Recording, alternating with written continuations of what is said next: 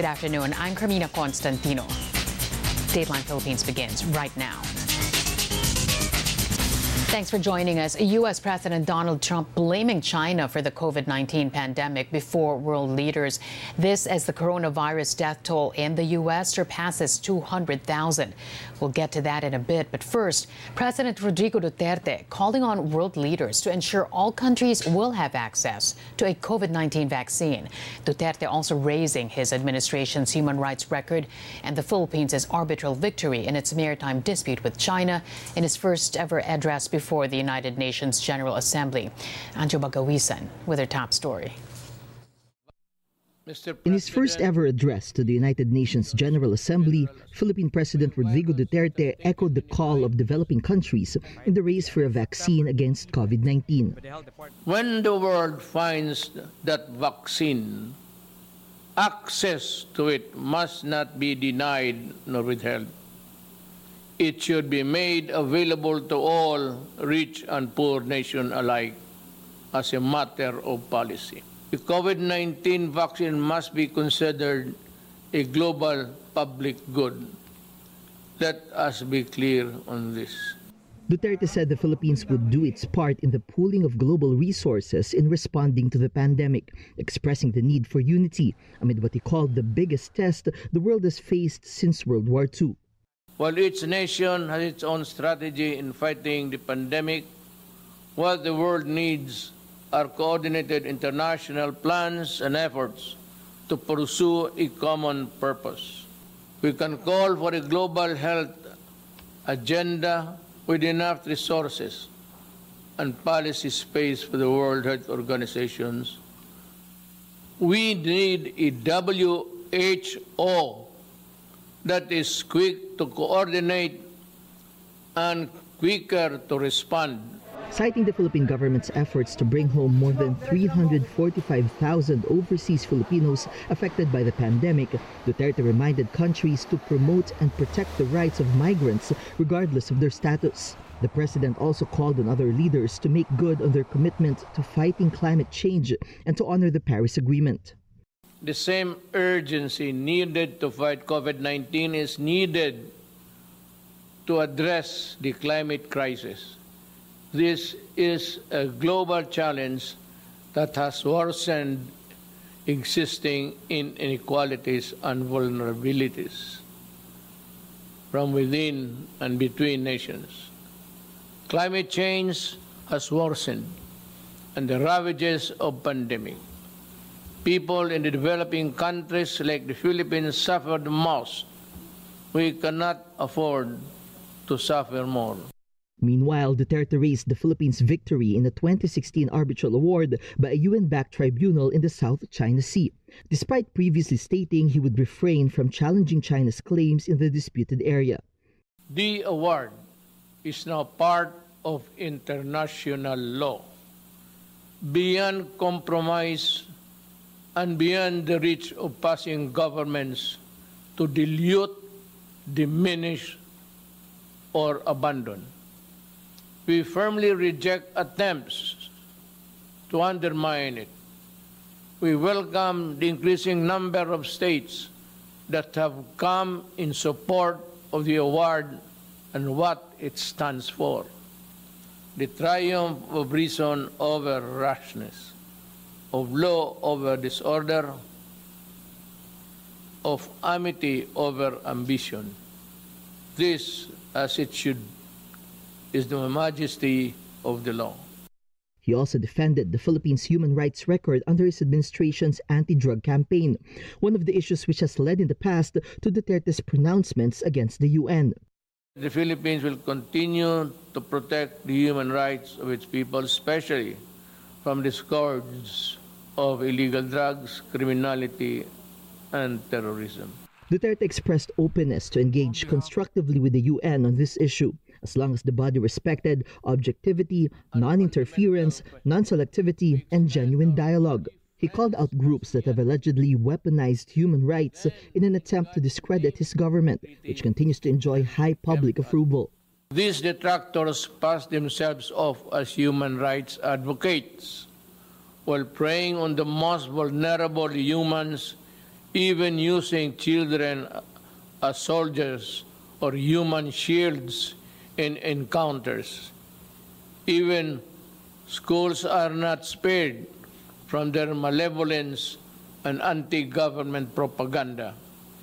They hide their misdeeds under the blanket of human rights, but the blood oozes through.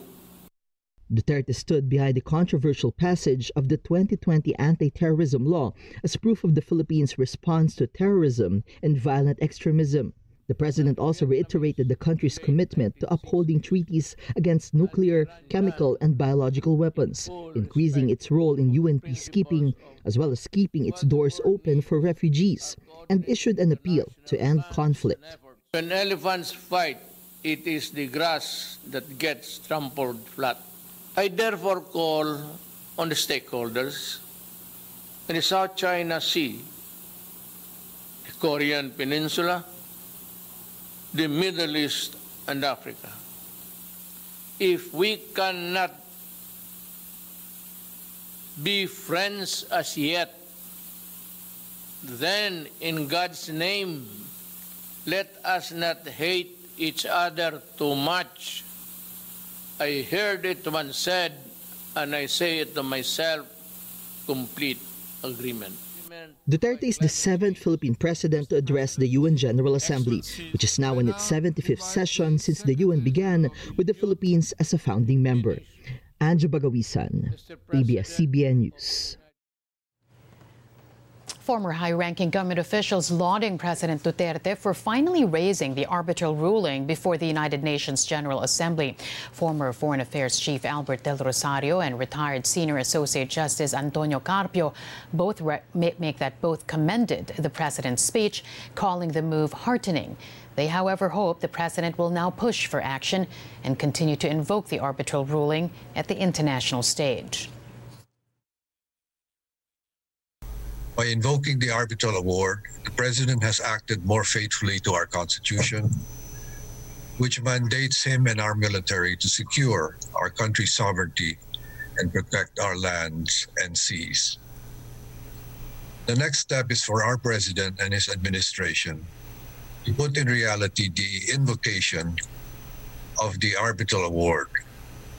Our government should work earnestly to get the support of more countries so that the arbitral award will be raised more emphatically next year. All Filipinos should now unite so that the world will help our country enforce the arbitral award against China. Let us not allow this opportunity to be put to waste. Del Rosario, Carpio, and former Ombudsman Conchita Carpio Morales have filed a case against Chinese leader Xi Jinping before the International Criminal Court for supposed crimes against humanity in relation to Beijing's claim in the South China Sea. We are holding China accountable okay. for its unlawful actions in WPS. Basically, demand accountability from China on loss of livelihood and food security for our people. Mm. Now, if our case on crimes against humanity prospers, uh, warrants of arrest would be issued against President Xi Jinping and others to prevent them from traveling to ICC st- states.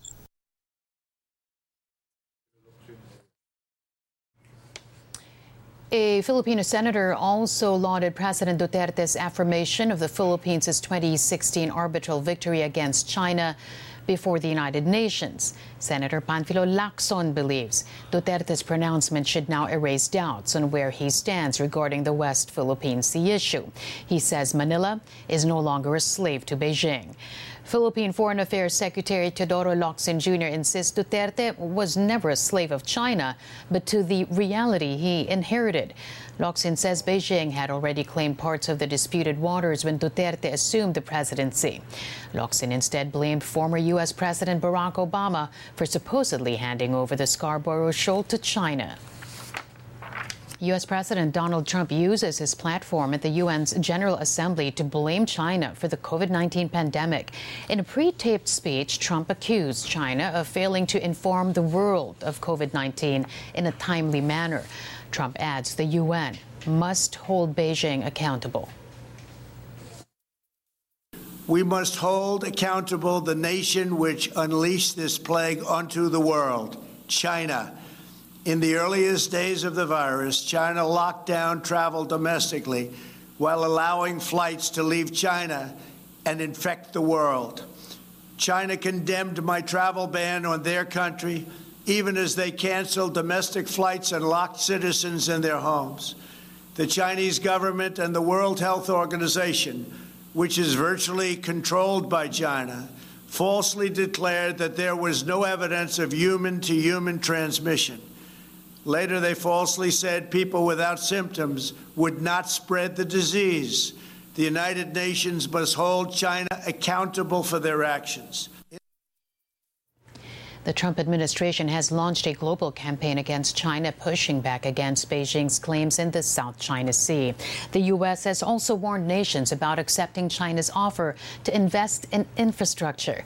UN Secretary General Antonio Guterres says the world must do everything it can to ease the rising tensions between the two superpowers. I appeal for a stepped up international effort led by the Security Council to achieve a global ceasefire by the end of this year. We have 100 days, as I said, the clock is ticking. The world needs a global ceasefire to stop all hot conflicts. But at the same time, we must do everything to avoid a new Cold War. We are moving in a very dangerous direction. Our world cannot afford a future where the two largest economies split the globe in a great fracture each with its own trade and financial rules and internet and artificial intelligence capacities. A technological and economic divide risks inevitably turning into a geostrategic and military divide, and we must avoid these at all costs. The COVID 19 death toll in the U.S. exceeds 200,000. That's the highest in the world, and the numbers are still climbing. Coronavirus fatalities in the country near 770 daily. The University of Washington's Health Institute also predicts the COVID 19 death toll in the U.S. will reach 378,000 by the end of 2020 as more schools reopen and the cold weather sets in. But experts believe the real death count could be even higher. Here's the latest on the NBA playoffs. The Denver Nuggets earn a breakthrough win in the West Finals against the Los Angeles Lakers. Unlike in games one and two of the series, the Nuggets didn't need a come from behind effort in game three with a masterful 114 to 106 victory. Denver's one two punch, Nikola Jokic and Jamal Murray played excellent once again. Murray nearly had a triple double with 28 points, 12 assists, and 8 rebounds, while Jokic added 22 points and 10 boards. LeBron James had a 30 point triple double for the Lakers, who still lead the best of seven series 2 to 1. And that'll do it for today's edition of Dateline Philippines. Thanks for joining us. I'm Karmina Constantino. You can watch highlights, recaps, and exclusive content of our shows online. Subscribe to the ANC YouTube channel, like us on Facebook, and follow us on Twitter. Stay safe, everyone, as you stay with us here on the News Channel.